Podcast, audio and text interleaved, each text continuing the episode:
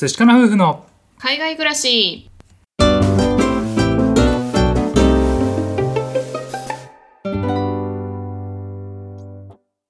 こんにちは。寿司かな夫婦のカンナです。あつしです。このチャンネルでは私たち夫婦のこと海外生活のことについて2人で配信しています。はいいつも聞いてくださってありがとうございます。ありがとうございます。はい今日はですね知らなかったつわりのリアルということでねお話をしていきたいなというふうに思います。はい。つわりのさイメージねあの僕が持ってたやつなんですけれども、うん。なんかさある日突然うっみたいなさ、うんうん。吐き気がこうやってきてであれ？妊娠かもみたいなさ、ううんんなんかそういうなんていうの？シーンとセットで覚えてて、うん。ね、なんかこうひどい人になると入院しちゃったりとかさ、うん。ね、なんか本当に辛そうっていうそういうイメージがあるんですけれども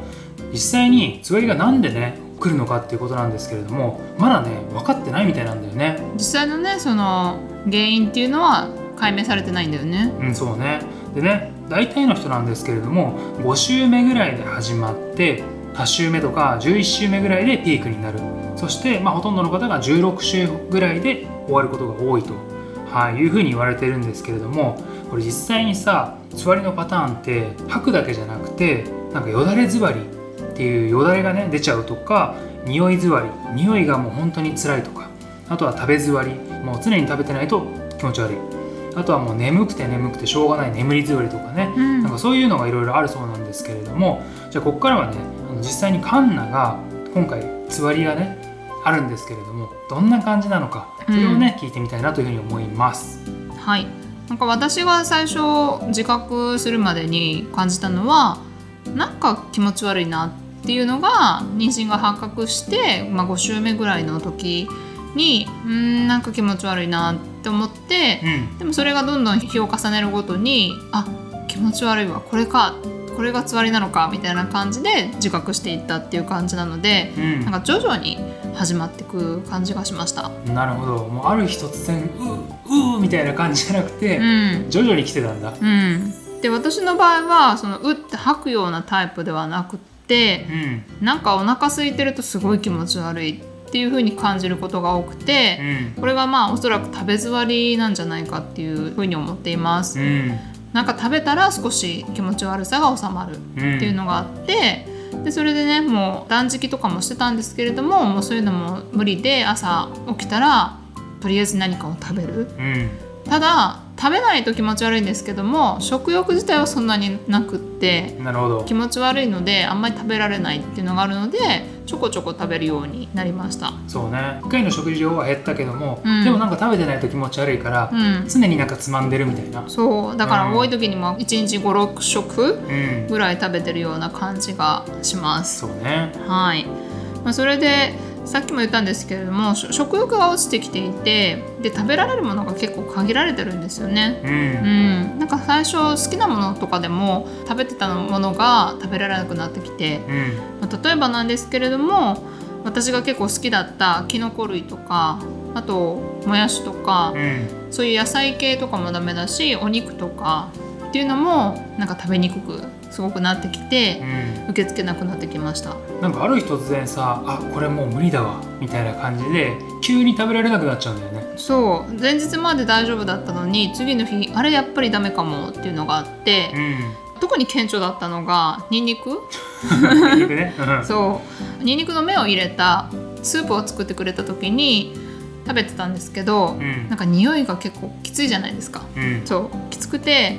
あ次の日になったらこの匂いダメだなっていう風に気がついてう、ん。で食べなくなったんだけど、ねまあ、食材としてうちに残ってたからうん淳、がねそれをね全部食べてくれてたんだよね残りをねそうね、食べれなくなったっていうから、カンナが食べない分も含めてたっぷりニンニク食べたのよ。そそしたら今度口臭の方でニンニク攻撃を俺がしてしまって。う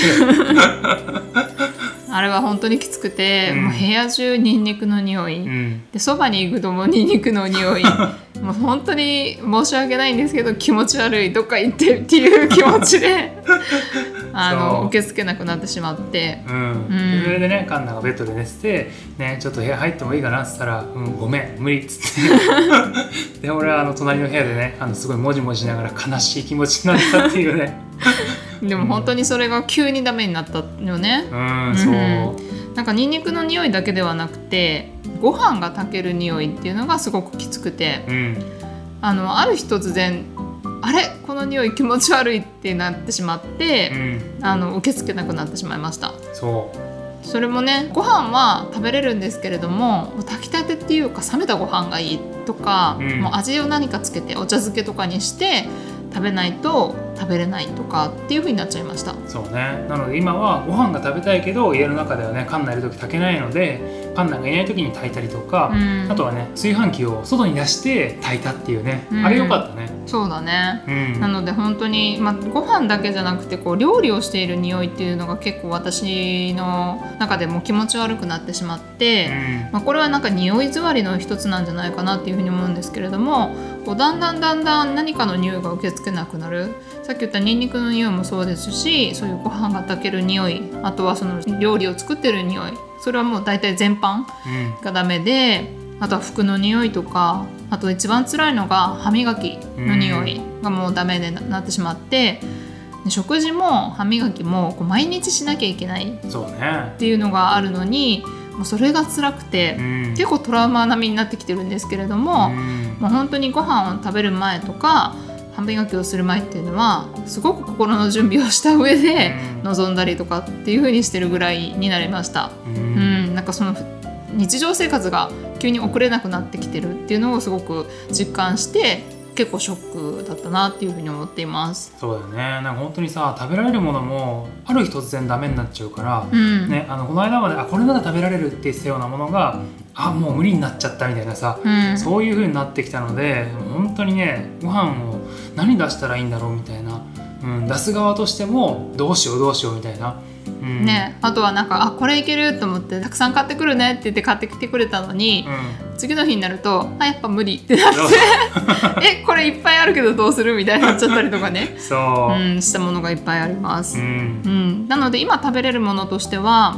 スイカとかあのスープとかなんかこう水分を含んださっぱりしたものうん。っていうのを結構食べてます。そうね。あとはですねこう冷たいもの冷たいご飯だったりとかチューペットみたいなシャーベット状のうんものうん。とか、あとはですね日中お出かけしなきゃいけない時に飴を舐めたりとかうん。っていうので結構ね気持ち悪さを抑えてたりします。そうね。うん、何かこう口に含んでてこう口の中がさっぱりすると気持ち悪さが軽減する感じがするので、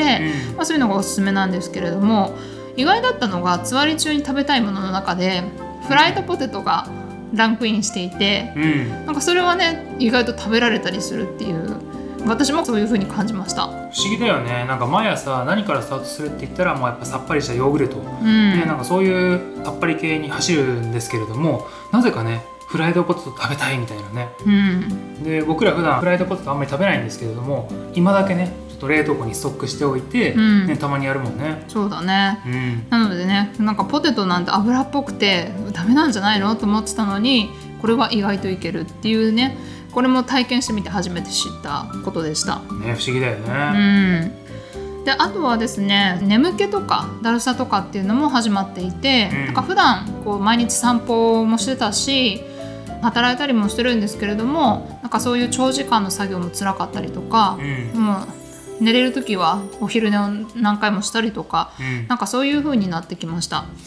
それもやっぱ気持ち悪さもあるしもう体自体がだるいっていうことが多いので、まあ、そういう変化もね感じています。そうね。朝起きてさ今日本当に元気かなとか朝ごはん食べられるかなとかさなんかそういう感じで聞くところから始めるし、うん。ね、で今日は調子良さそうだなってなっても午後になったらなんかもうああ無理みたいな感じで寝てたりとかさうん。本当に日によっても変わるし読めないなって、うんね。思いながら、うん、見てるかな。うん、最近だと割と朝とかはすごく調子がよくって、うん。まあ、ただ午後になってくると、まあ、疲れも溜まってしまうのかやっぱ夕方夜にかけては結構気持ち悪さが出てしまって、うん。もうダメだなっていう風に感じることも多いです。そうね。であとは本当にまた最近変わってきたのがこうよだれが気持ち悪くなってきた。っていうのもあってあの自分のよだれをこう飲み込むことができなくてこう出してしまうとかうん。っていうのもあります。これもね、本当に最初の頃はなかったのに最近出てきた症状ということでうん。なんかつわりもこう種類が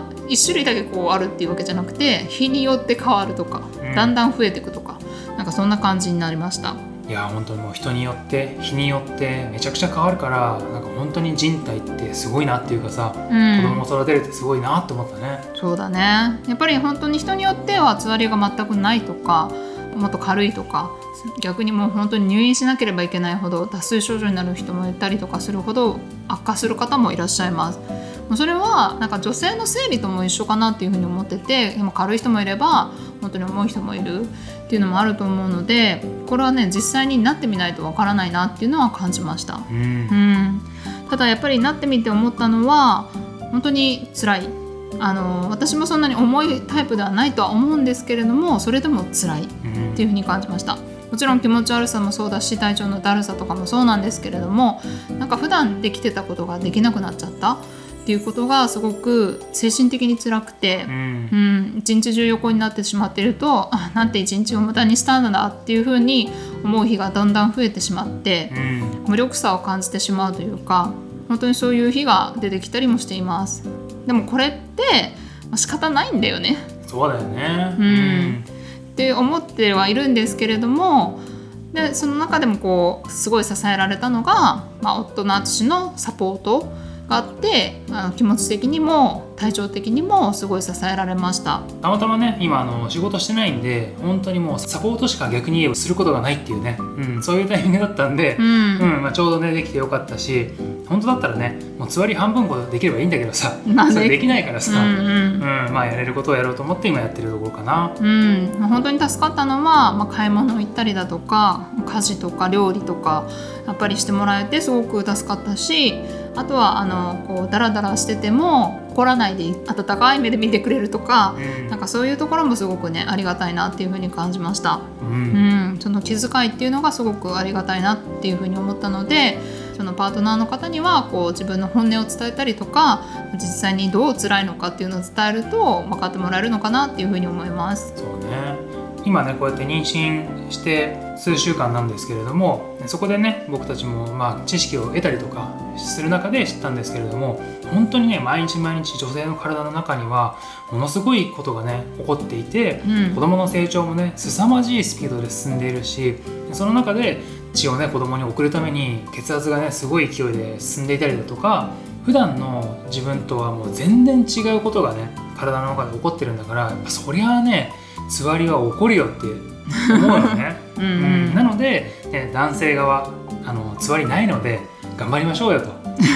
なんかまあそういうタイミングなのかなと思ってね、うん。あの今やるようにはしています。はい、まあ、なのでねこれも一応ね二人三脚というか、うん。うん一人で乗り越えるっていうのは結構難しいと思うので、うん。まあ、パートナーと協力してこの辛い時期を乗り越えられたらいいかなっていうふうに思います。そうだね。はい、なんか実際に経験するまであ大変なんだなっていう軽い気持ちだったんですけれどもでもこういういろいろ症状あるんだってあらかじめ知っとくのも、まあ、自分がこの実際にね体験する時になったら多少あこういう人たちもいたから私も頑張ろうっていうふうに思えたので、うんうん、そういうね知識も一つ入れといてもいいんじゃないかなっていうのも思います。そうだねまた一緒にね今あの妊娠されていてつわりをね経験されてる方も一緒に頑張ってるという気持ちで私も頑張ってますので 一緒に乗り越えていきましょはい頑張りましょううはいはい、このお話が良かったという方、チャンネルのフォローをお願いいたします。また、概要欄からお便りを送っていただけます。ご質問、ご感想ございましたら送ってください。ぜひお待ちしております。はい、では最後まで聞いてくださってありがとうございました。また次回お会いしましょう。明日はあれかな？そしかなバイバイバイバイ